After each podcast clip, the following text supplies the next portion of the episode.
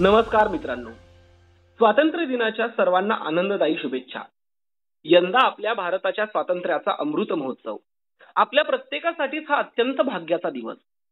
हजारो वीरांच्या बलिदानाने आणि त्यागाने प्राप्त झालेले हे स्वातंत्र्य आज पंच्याहत्तर वर्षांचे झाले. या देशाच्या स्वातंत्र्यात जितके वीरांचे बलिदान मुलाचे तितकेच संतांचेही.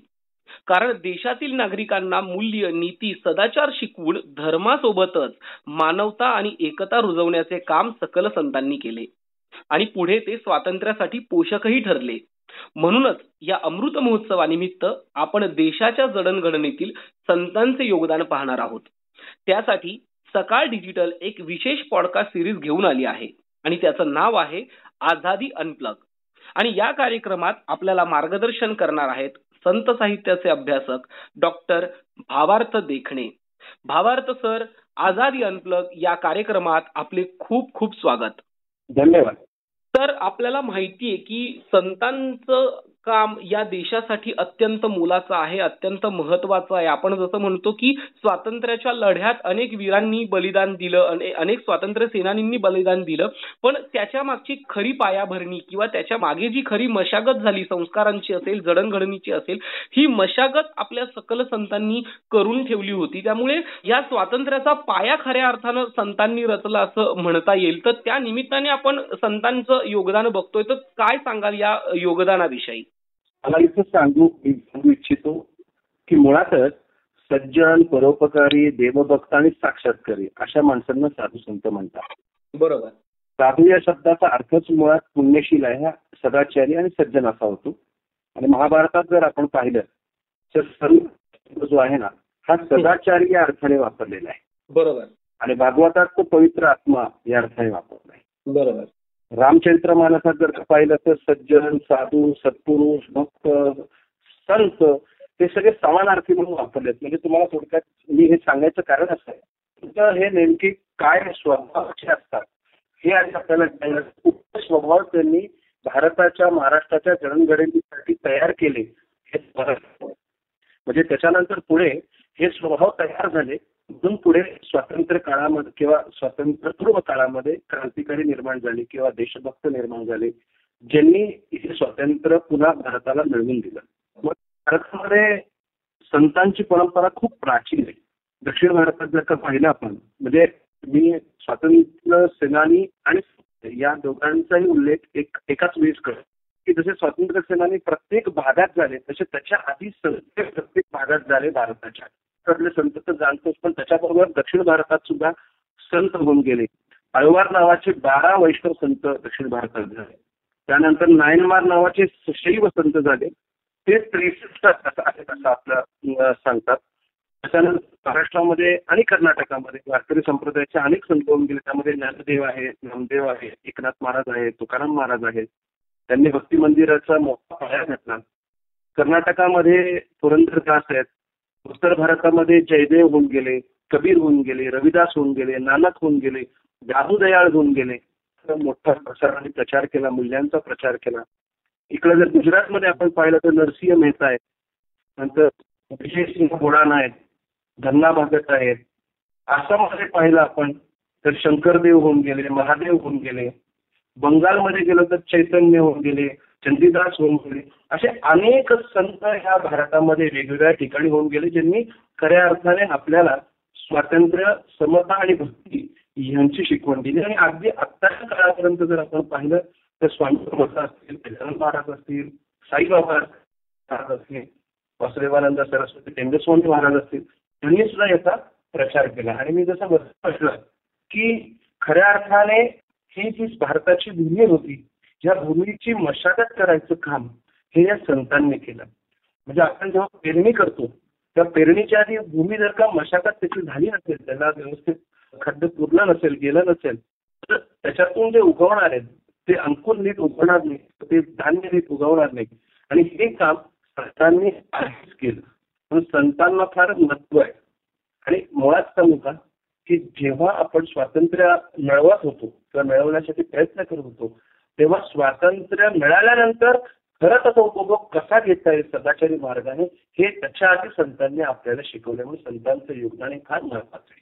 खरंय खरंय. म्हणजे अत्यंत थोडक्यात आणि अगदी मार्मिक शब्दात तुम्ही सांगितलं की खऱ्या अर्थानं भारतभूमीची मशागत या संतांनी केली. कारण की विचार घडणं म्हणजे विचारांची रुजवात किंवा विचार सदाचाराची रुजवात करणं या भूमीत फार गरजेचं असतं आणि ते संतांनी केलं.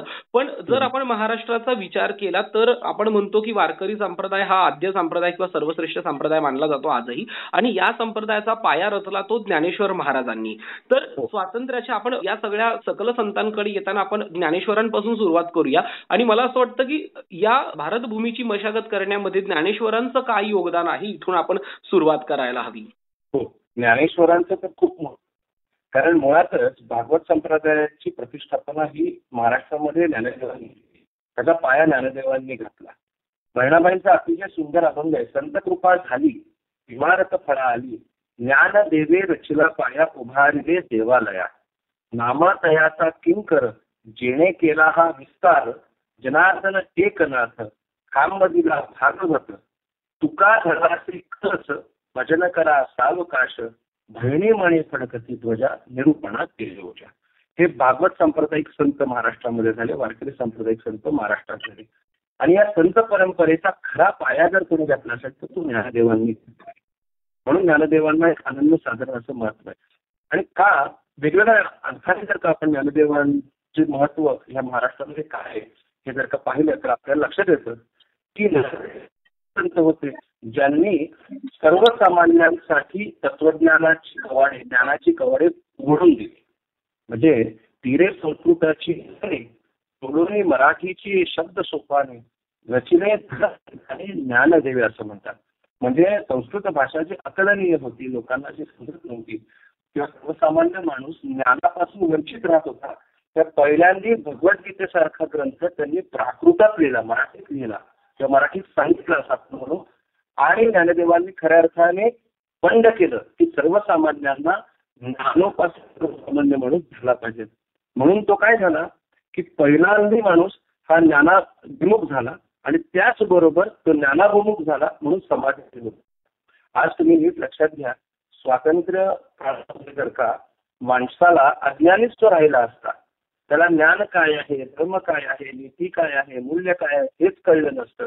चांगलं काय आहे काय हेच कळलं नसतं. कारण त्याच्या भाषेत त्याला कधी सांगितलंच नाही. तर त्यांनी स्वातंत्र्य काळामध्ये किंवा स्वातंत्र्याच्या जी काही लढाई झाली त्याच्यामध्ये तो आला असता. तेव्हा केलं म्हणून तो नंतर ज्ञानी झाला लक्षात आलं त्याच्या की हे का महत्वाचं आहे आणि तो नंतर या भारताच्या स्वातंत्र्य लढ्यामध्ये महाराष्ट्रामध्ये तिथं तो सहभागी झाला असं माझं प्रामाणिक मत आहे. पुढे जर का आपण पाहिलं तर ज्ञानदेवाने अतिशय डोळस पद्धतीने भक्तीची व्याख्या दिलेली अतिशय डोळस पद्धतीने. म्हणजे आपण म्हणतो की संत किंवा अध्यात्म हे भक्ती शिकवतात. बरोबर आहे ना? की त्यांचं मुख्य मुख्य काय बरोबर बरोबर. पण ही जी भक्ती आहे ही निवृत्तीवादी भक्ती म्हणजे काही करायचं नाही मंदिरात बसायचं किंवा म्हणजे ते महत्वाचंच आहे. भक्तीचं एक महत्वाचं साधन येते पूजा करणे आरती करणे अभंग म्हणणे हे फार महत्वाचं आहे. कारण देवापर्यंत जाण्यासाठी तो खूप चांगला मार्ग आहे. पण खऱ्या अर्थाने ज्ञानदेवांनी महाराष्ट्रामध्ये एक वेगळ्या पद्धतीची भक्ती रुजवली. ज्ञानदेव म्हणतात जे जे भेटे भूत ते ते मानिजे भगवंत हा भक्तियोग निश्चित जाणवा. जो जो मनुष्य भेटेल त्या त्या मनुष्यामध्ये देव बघा आणि त्याची जर काय केली तर योग तुम्ही साध्य केला असं म्हणतात. केवढी मोठी डोळस भक्तीची व्याख्या त्यांनी दिली. आज तुम्ही विचार करा. स्वातंत्र्य काळामध्ये किंवा स्वातंत्र्याच्या लढ्यामध्ये सगळ्या प्रांतातले लोक एकत्र आले सगळ्या जाती लोक एकत्र आले आणि त्यांनी सगळ्यांनी एकत्र ब्रिटिशांच्या विरुद्ध लढा केलेला पण हे येण्याच्या मागे जर का हे ज्ञानदेवांचे विचार नसते संतांचे विचार नसते तर त्यांना एकत्र आणलंच नसतं. की प्रत्येक माणूस तो मुसलमान असो तो ख्रिश्चन असो तो सिख असो तो बाकी कुठल्याही धर्माचा असो कुठल्याही जातीचा असो पण आज मला माझी भारतभूमी जी पारतंत्र्यात आहे ती त्यांच्यातून बाहेर काढायची आहे तिला स्वातंत्र्य त्याच्यासाठी सगळ्यांनी एकत्र आलं पाहिजे. आणि एकत्र येण्यासाठी सगळ्यांमधले भेदभाव आहेत ते दूर करायला हवेत. हे तेव्हा संतांनी सांगितलं म्हणून सगळे नंतरच्या काळात अनेक वर्षांनंतर एकत्र आले आणि एकत्रित येऊन त्यांनी भारतभूमीसाठी लढा दिले एवढंच काय पण सामाजिक समता सुद्धा ज्ञानदेवांनी प्रस्थापित केलेली आहे. म्हणजे इथे प्रत्येकाला मध्ये देव बघा हा एक गोष्ट झाली. पण प्रत्येक जाती जातीमध्ये एक एक संत ज्ञानदेवांनी निर्माण केलेला आहे. म्हणजे बघा सोखोबा तुम्ही संत आहात. तुमची जागा ही मंदिराच्या बाहेर पायरीवर नाहीये. तर भगवंतच्या हृदयात हे सांगणारे सुद्धा ज्ञानेश्वर होते पहिल्यांदी. म्हणजे तेव्हा जर का ह्या जाती लोकांना एका मोठ्या उच्च व्यासपीठावर आणलं नसतं. त्यांना नांदवलं नसतं. तर कदाचित पुढे जाऊन प्रत्येकाने वेगळ्या पद्धतीने लढा दिला असता आणि स्वातंत्र्याचा लढा हा सफल होऊ शकला नसता. पण या सगळ्यांना एकत्र आणून एका व्यासपीठावर पहिल्यांदाच होतं. आणि त्यामुळे त्याच विचाराने भारावून जाऊन लोक या लढ्यामध्ये आले आणि त्यांनी खऱ्या अर्थाने लढा दिला असं मला वाटतं. आणि ह्या सगळ्यामध्ये ज्ञानदेवांचं फार मोठं योगदान आहे. खरंय म्हणजे आपण जसं म्हणतो की म्हणजे खऱ्या अर्थानं हा जाती धर्माच्या धर्माधर्माच्या भिंती पाडण्याचं काम त्या संतांनी केलं. आणि म्हणजे आज आपण जे काही एकतेचा संदेश देतोय तो खऱ्या अर्थानं त्यावेळी संतांनी दिला किंवा त्याची मुहूर्तमेढ संतांनी केली असं म्हणायला हरकत नाहीये नाही का? हो हो. नक्कीच नक्कीच. म्हणजे विषय असा आहे की स्वातंत्र्य मिळालं हा एक गोष्ट आहे. पण मिळाल्यानंतर ते उपभोगता येईल की नाही हा मोठा प्रश्न होता. खरंय. पण सुदैवाने महाराष्ट्रात तरी ती संतांची पण एवढी मोठी होती की त्याच्यामध्ये त्यांनी काय पद्धतीने स्वातंत्र्याची उपभोग म्हणजे आज तुम्ही बघा स्वातंत्र्य म्हणजे शैलाचार व्हायला नको आहे. मला सगळ्याचं स्वातंत्र्य म्हणजे मी काहीही करायला मोकळं आहे असं नाही. संतांनी निक्षून सांगितलंय की तुम्हाला काय करायला पाहिजे स्वातंत्र्य म्हणजे स्वैराचार नाही आणि हे जे वाक्य हे फार महत्वाचं आहे. हे वाक्य संतांच्यामुळे आपल्या मनामध्ये रुजलं गेलं रचलं गेलं. म्हणून त्या स्वातंत्र्याचा आपण वाईट अर्थाने कधी उपभोग घेतला नाही किंवा घेत नाही. आणि हेच आपण लक्षात घेतलं पाहिजे. म्हणून संतांचं फार मोठं काम ह्या स्वातंत्र्यपूर्व काळामध्ये मशागत करण्याचं झाले बरोबर बरोबर. पण मला आपण जसं म्हणतो की आपल्या स्वातंत्र्याच्या चळवळीत या लढ्यामध्ये जसं वीरांनी बलिदान दिलं किंवा एका परकीय सत्तेकडून त्यांना त्रास देण्यात आला त्यांच्यावरती हल्ले करण्यात आलं तशाच प्रकारचा त्रास किंवा हल्ले हे आपल्या संतांना सुद्धा देण्यात आले तर म्हणजे त्यांनी एका संघर्षाला सामोरे जाऊन मग ते संतपदापर्यंत गेले. तर ज्ञानेश्वर महाराजांचा तो संघर्ष आपल्याला थोडक्यात मांडता येईल का? तो प्रश्नच नाही. सगळ्यांना तर माहिती आहे की ज्ञानदेवांसारखा संघर्ष हा क्वचितच कोणी केला असेल. कारण ज्ञान भक्ती श्रद्धा सगळे गुण असताना सुद्धा ज्ञानदेवांच्या वाट्याला संघर्ष आला आणि त्याच्यात ती कथा वगैरे पुढचं सगळ्यांना माहिती त्याच्याकडे काही जाणार नाही. पण एवढं असून सुद्धा लक्षात घ्या की कितीही त्यांना त्रास दिला लोकांनी छळ केला तरी सुद्धा ज्ञानदेव पसायदानातून म्हणतात जो जे वांछील तो ते लाहो. हे फार महत्वाचं आहे. ते म्हणतात मला कितीही कोणी त्रास दिला असू द्या त्यांचा तो स्वभाव होता पण ज्याला जे जे हवं म्हणजे आपण म्हणतो की नाही की मला यांनी त्रास दिला याला काहीच मिळू नये मला यांनी ऑफिसमध्ये खूप हा मला वैताग देतो याची नोकरी जाऊ दे असू दे मला त्रास दिला तरी चालेल पण त्याला जे हवं आहे ना ते त्याला मिळू दे. त्रास देणं हा वेगळा विषय पण त्याची इच्छा आकांक्षा मनोकामना आणि त्याच्याही पुढे ते म्हणतात पसायदान पाहिलं तर अतिशय सुंदर पसायदानातून ज्ञानोदय वेगवेगळ्या पद्धतीने आपल्यासमोर जसं म्हटलं की त्रास झाला छळ झाला.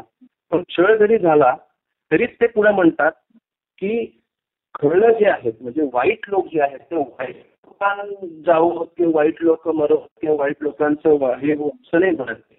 ते म्हणतात या वाईट लोक जे वाईट झाली आहेत ती जी वाईट प्रवृत्ती आहे ती प्रवृत्ती त्यांच्यामधून म्हणणं फार महत्वाचं आहे. बरोबर. म्हणजे प्रवृत्ती जाण्याची ते अपेक्षा करतात वाईट माणसं जाण्याची अपेक्षा करत नाही आणि मला वाटतं हे स्वातंत्र्य जर खरंच उपभोगायचं असेल ना आनंददायी पद्धतीने ह्या गोष्टी लक्षात घेणं ते फार महत्वाचं म्हणजे विनोबाजी एके ठिकाणी म्हणतात माणसामध्ये मतभेद असले तरी चालतील. बरोबर.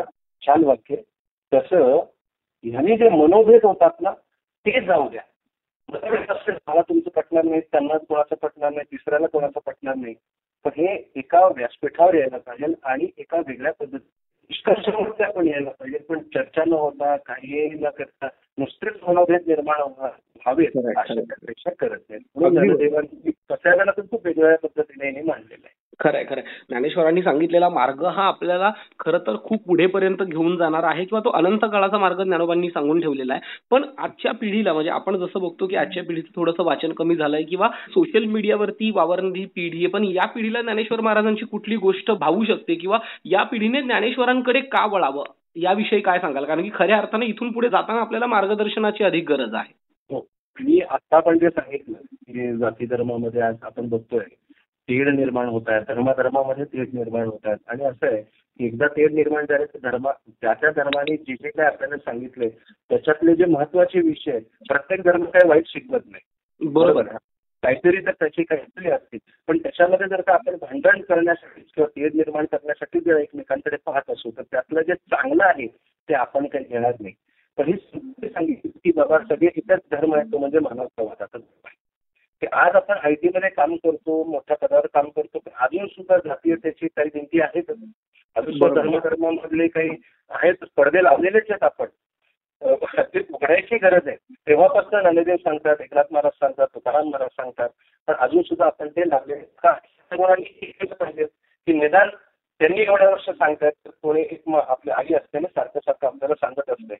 पण एकदा तरी तो मुलगा ऐकत बाबा ती गोष्ट सांगते एकदा तरी तिचं ऐकावं आणि अभ्यासाला बसतो तसं इतक्या वर्ष हे सांगतायत संत.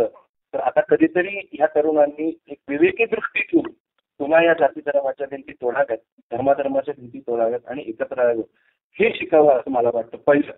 दुसरी गोष्ट ज्ञानदेव जेव्हा भक्ती सांगतात तेव्हा मी मगाशी सांगितलं की त्याच्यामध्ये ते खूप मानवतावादी दृष्टिकोनातून भक्तीचं विवेचन करतात की प्रत्येक माणसामध्ये देव बघा वगैरे. ज्ञानदेवांनी भगवंताची सुद्धा सगुण भक्ती सुद्धा अतिशय उत्तम सांगितलेली आहे. म्हणजे फार सुंदर पांडुरंगाचं वर्णन ज्ञानदेवांनी केलेलं आहे. म्हणजे त्यांचं वर्णन होतं म्हणून आपल्याला पांडुरंग कसा आहे हे कळलं खऱ्या अर्थाने. म्हणजे सगुण भक्ती सुद्धा त्यांनी तेवढ्याच उत्तम पद्धतीने मांडलेली आहे. त्याच्या पुढे जेव्हा ज्ञानदेव जातात तेव्हा ज्ञानेश्वरीचं जर का विवेचन केलं आपण पाहिलं तर वेगवेगळ्या पद्धतीने ज्ञानदेव तरुणांसाठी फार महत्त्वाचे होतात. म्हणजे. एक श्लोक फक्त मी तुम्हाला सांगतो भगवद्गीतेमधला की भक्ती सांगणारे ज्ञानदेव धर्म सांगणारे ज्ञानदेव हे जेव्हा कर्म सांगतात तेव्हा ते खूप निष्ठुर होतात. आणि आजच्या तरुणांनी हे फार महत्त्वाच्या पद्धतीने लक्षात घेतलं पाहिजे. कारण तुम्हाला जे काम नेमून दिलेलं आहे हे काम तुम्ही करणं हे तुमचं कर्म आहे आणि त्याहून पलीकडे जाऊन हे काम करणं हाच तुमचा स्वधर्म आहे. धर्मधर्म म्हणजे नेमकं आहे तर बाबा तू जे काम करतोय म्हणजे एखादा आय टी इंजिनियर असेल तो जर का एखादा प्रोग्राम लिहित असेल तर तो प्रोग्राम लिहिणं हा त्याचा स्वधर्म आहे. एखादा एच आरमध्ये असेल तर लोकांना रिक्रूट करणं हा त्याचा स्वधर्म आहे तो त्यांनी केला पाहिजे. त्यामुळे कर्म हे करत राहायला पाहिजे. आणि कर्म करताना ते किती निष्ठुर होतात तर अर्जुनाची आपल्याला अवस्था माहिती आहे. भगवद्गीतेमध्ये जेव्हा अर्जुन समोर सगळ्यांना बघतो सगळे त्याचे आत्मविष्ट बघतो गुरुजन बघतो तेव्हा तो धनुष्यबाण खाली ठेवतो आणि सीदंती मम गात्राणी मुखम च परिशुष्यते. वे शरीर शरीरेवी रोमा हर्षस्य जायते अशी त्याची अवस्था होते. म्हणजे त्याला थरकाप होतो कापरा फुटतात तो धनुष्यबाण खाली आणि आणि भगवंताला म्हणतो की मला काही आता युद्ध करायचं नाही. तेव्हा भगवंताच्या मुखातून ज्ञानदेव सांगतात तांडी हे मूर्खपण हाती घे धनुष्य बाण संग्रामे हे गवण कारुण्य तुझे. निक्षून सांगतात अर्जुन आहे की तू क्षत्रिय आहेस क्षत्रिय धर्माचं पालन तू केलंच पाहिजे हा मूर्खपणा सोडून दे. हातामध्ये दृश्य बाण घे आणि समोर जो दिसतोय तो तुझा शत्रू आहे आणि त्याच्या विरोधात तुला युद्ध करायचं एवढं लक्षात ठेव हा तुझा धर्म आहे आणि हा तुझा स्वधर्म आहे. म्हणजे आज मी भक्ती करेल मी अध्यात्म फक्त जगेल असं नाही तर तेव्हा भक्ती कर अध्यात्म कर सगळं कर पण तुझं जे नियमन दिलेलं कर्म आहे हे तू तितक्याच सोपपणे केलं पाहिजे हे ज्ञानदेव अगदी कसून सांगतात. आणि आजच्या तरुणांना हे कळणं फार महत्वाचं झालेलं आहे. खरंय खरंय खरंय. म्हणजे मला असं वाटतं की आज अगदी शेवटाकडे जाताना असं म्हणता येईल की खऱ्या अर्थानं आजच्या तरुणांना जी अपेक्षित भक्ती म्हणजे आजचा तरुण हा काही अंशी कामाकडे कल देणारा आहे किंवा कामामध्ये खऱ्या अर्थानं देव मानणारा कामात रमणारा असा हा सगळा तरुण वर्ग आहे. खऱ्या अर्थानं ज्ञानेश्वरांनी कदाचित तेच सांगितलंय की तुम्ही तुमच्या कामाला प्राधान्य द्या. त्यामुळे आजच्या तरुणांना आजच्या पिढीला ज्ञानेश्वर कुठेतरी अधिक आपले वाटू शकतात असं म्हणायला काही हरकत नाहीये नाही का? हो, हो, हो. नक्कीच. आणि फादरची जर जशी असते ना की जो सांगतो हेच तू केलं पाहिजे. आता असं झालंय की तरुणांची दोन अवस्था झाल्या आहेत एक तर खूप देवभोळा झालेला आहे तरुण नाहीतर खूपच देवापासून परावृत्त झालेला आहे. किंवा सद्विचाराने सद्गुणांनी परावृत्त झालेला आहे. तर खूप म्हणजे रिझल्ट लागायच्या आधी लाईन लागलेली असते मंदिराच्या बाहेर ही एका एक अवस्था आहे. तर एकीकडे अगदीच देव नाही आम्ही कोणालाच मानत नाही इथपर्यंत आलेलं आहे. बरोबर. पण या सगळ्यामध्ये कुठेतरी संतांचे विचार महत्त्वाचे आहेत. कारण हे डावी बाजू पण सांगते आणि उजवी बाजू पण सांगते. अध्यात्मही सांगतं आणि प्रवृत्तीवाद सुद्धा सांगते. आणि हेच ज्ञानदेवांनी वेगवेगळ्या पद्धतीने आपल्याला सांगितलेले. आहे. आणि एकीकडे जीवन जगण्याची दृष्टी पण ज्ञानदेव देतात पतदानासारख्या काव्यातून. बरोबर बरोबर. म्हणून तर खऱ्या अर्थानं ज्ञानेश्वर माऊलींचं योगदान हे केवळ स्वातंत्र्याच्या पायाभरणीचं किंवा मशागतीचं नाहीये तर ते आतापर्यंत चालत आलेलं आणि कदाचित इथून पुढे कैक वर्ष आपल्याला पुरणार आहे किंवा ही ज्ञानाची शिदोरी आपल्याला पुरणार आहे. अगदी महत्त्वपूर्ण अशा विषयावरती आजचं हे आपलं सदर झालेली आजची ही सिरीजची सुरुवात झालेली आहे.